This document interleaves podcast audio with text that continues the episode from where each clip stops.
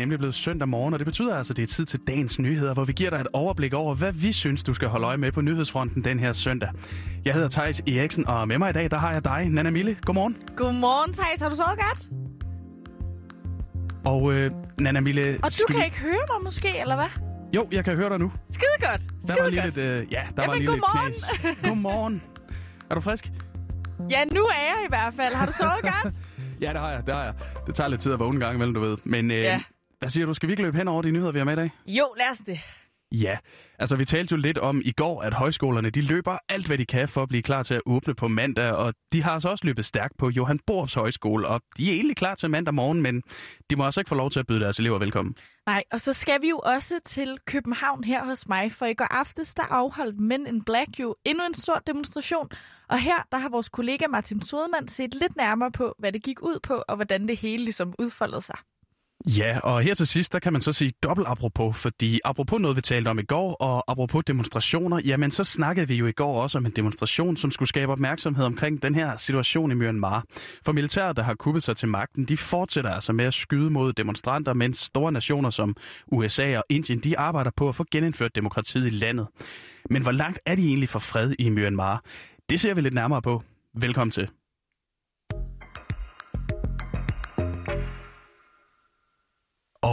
Nana Mille, det er lidt déjà vu fra i går, fordi vi starter jo med højskolerne. Ja, vi talte også lidt om det i går, men for langt de fleste, øh, så står de jo klar øh, til endelig, endelig, endelig at slå dørene op for deres elever igen. Det er her i morgen. Og meldingen var jo også, at det ligesom skulle være alle landets højskoler, øh, der igen skulle have lov til at åbne. Men det er bare ikke helt tilfældet alligevel, for to højskoler, de er nemlig kommet lidt i klemme i den der genåbning der. Og en af dem, det er altså Johan Borup Højskole, hvor Bjørn Bredal er forstander. Og jeg har sindssygt mange tekniske problemer, Thijs. Jeg tror, jeg er nødt til at bede dig om at være min DJ og ligesom sætte min klip på for mig i dag. Jamen, det vil jeg da heller ikke gerne. Ja, altså vi blev jo kolossalt glade, da vi fik at vide, at alle højskoler lukkede op, og det fik vi jo at vide først sådan øh, rygtemæssigt mandag, og øh, så som en officiel meddelelse tirsdag. Øh, og så blev vi ringet op øh, tirsdag aften og fik at vide, at, at lige nøjagtigt vi måtte ikke åbne. Nej, og hverken Johan Borups Højskole eller Surs Højskole får altså lov til at åbne igen. Og hvordan kan det være? Jamen det er jo fordi, at de adskiller sig en smule fra de andre højskoler. Ja, fordi på de fleste højskoler, der bor man der jo altså i stort set hele perioden, men det er altså lidt anderledes på de her to. For på Surs, der er det nemlig kun cirka halvdelen af eleverne, der sover på skolen, og på Johan Borups Højskole, der er der altså slet ikke nogen sengepladser. Men det burde altså ikke diskvalificere de her højskoler, at eleverne de ikke overnatter på skolerne.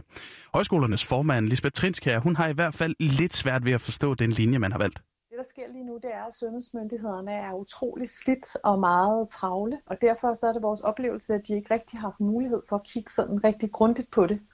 Øh, og så har de altså forsigtighedshensyn, tror jeg, man må forstå det som, besluttet, at øh, vi ikke må åbne som bobler, men til gengæld er det så sådan, at, øh, at dem, der ikke sover på skolerne, heller ikke må komme.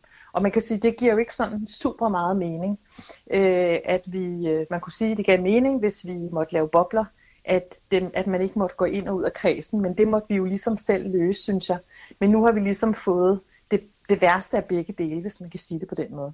Ja, og det er altså også øh, den her følelse, der bliver beskrevet her, som de også står med på Johan Borups Højskole.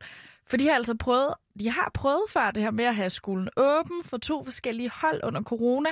Og selvom der altså har været mere end sådan 100 elever per hold, som ikke har sovet på skolen, så har de altså endnu ikke oplevet smitte, det fortæller Bjørn Bredal. Betragtningen har formentlig været, at man, man vil bruge en eller anden lille del af Danmarks samlede smittebudget på at åbne højskolerne, og der øh, kan vi slet, slet ikke forstå, at vi ikke bare er med, øh, fordi vi er fuldt ud øh, i stand til at overholde alle retningslinjer. Og igen, vi, vi øh, har jo altså prøvet det, og vi har ikke haft nogen udbrud på skolen. Nej, og det kan man jo så sige, at det kommer der altså heller ikke lige forløbig. For ifølge Bjørn Bredal her, jamen så har de faktisk ikke fået nogen anden information, at I må ikke åbne lige nu. Og det er altså super ærgerligt, både for dem, men også de her godt 110 elever, der jo er et helt nyt hold, der ellers skulle være startet op i januar, men altså stadigvæk har deres første dag på skolen til gode.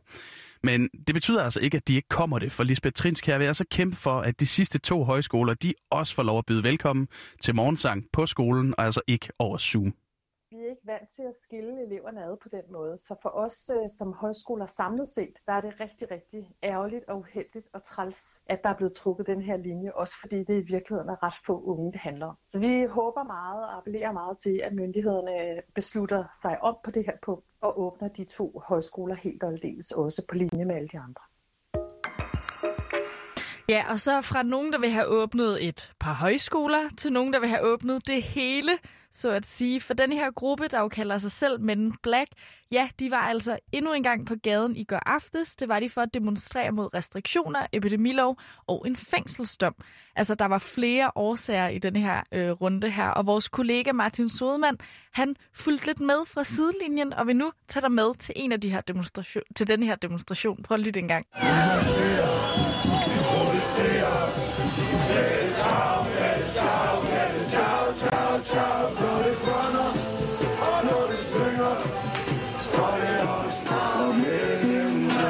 Slagsangen den er blevet opgraderet med flere verser til at handle om Men in Black og deres kamp.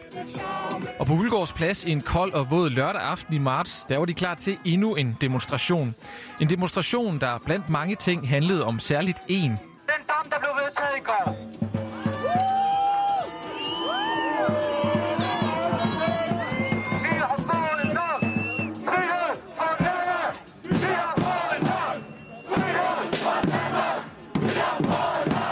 Ja, lad os lige runde den her dom.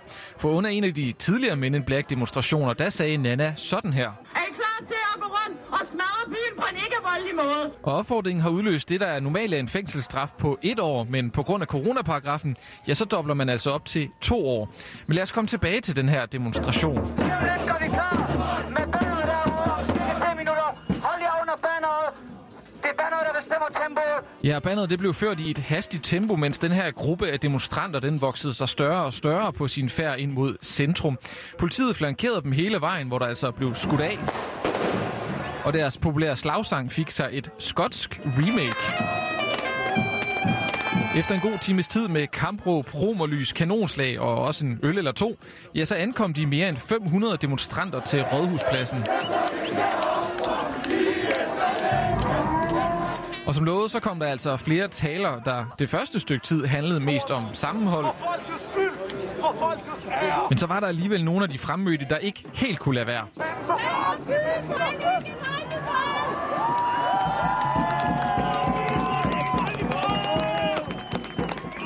Demonstrationen den kom dog hurtigt tilbage på sporet, og så fortsatte det ellers med sang,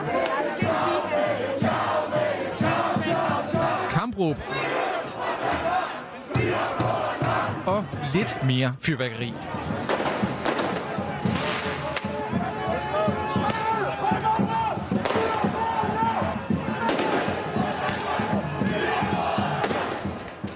Ja, og det sluttede altså med, at en af dem blev anholdt på Rådhuspladsen for at kaste med fyrværkeri mod politiet.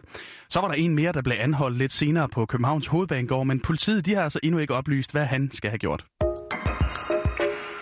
Ja, og så slutter vi altså af i Myanmar, fordi øh, i går lørdag, der var der altså ikke kun en enkelt demonstration her i Danmark, der var også en anden en, og det var for at vise støtte til befolkningen i Myanmar, der lige nu lever under et militært diktatur efter det her militærkup den 1. februar. Og situationen den bliver desværre værre dag for dag, og det kulminerede lørdag, som blev den helt hidtil blodigste. Og for at få det helt præcise billede af situationen lige nu i landet, der har vi talt med Helene Maria Kyd.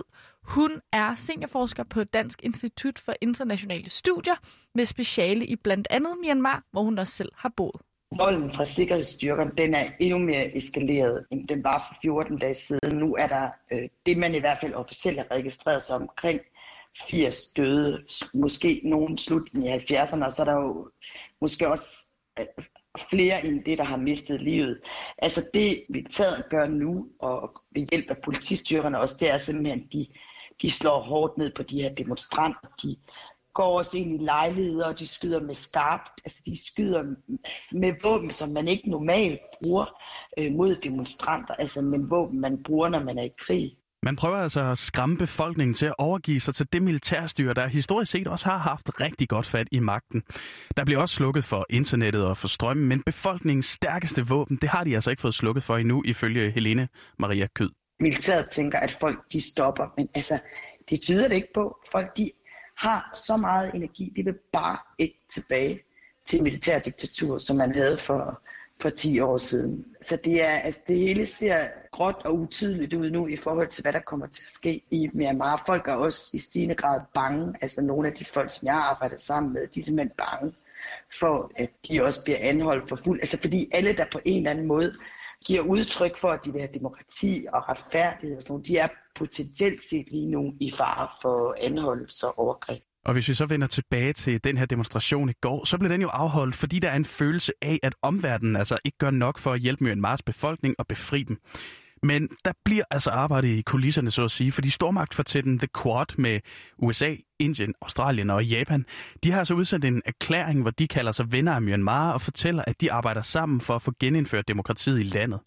Og så er der jo altså også blevet indført sanktioner, og Danmark har blandt andet stoppet deres ulandsbidrag til landet. Men penge, det er altså ikke et problem for militæret. Det er til gengæld et land, der går i stå.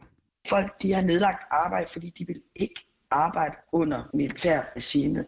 Og det gør jo, at hele samfundet og den offentlige sektor og økonomien simpelthen er ved at blive paralyseret eller presset sammen.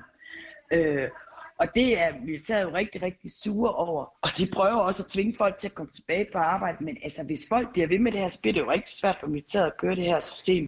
Ja, og så er der jo også en regering et eller andet sted, altså den, som militæret øh, har afsat, og dele af den er blevet smidt i fængsel eller husarrest, men de resterende, ja, de kæmper altså lidt i skyggerne for at komme tilbage og genskabe demokratiet.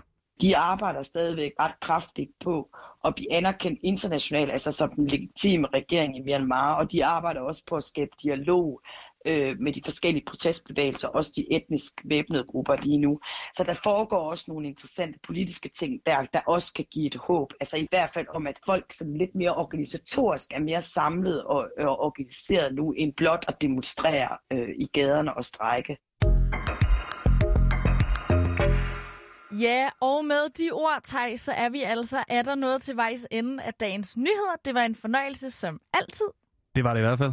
Dagens program det er skruet sammen af Laura Brun og Martin Sodemann. Vi var dine værter, Tejs Eriksen og Nana Mille. Tak, fordi du lyttede med.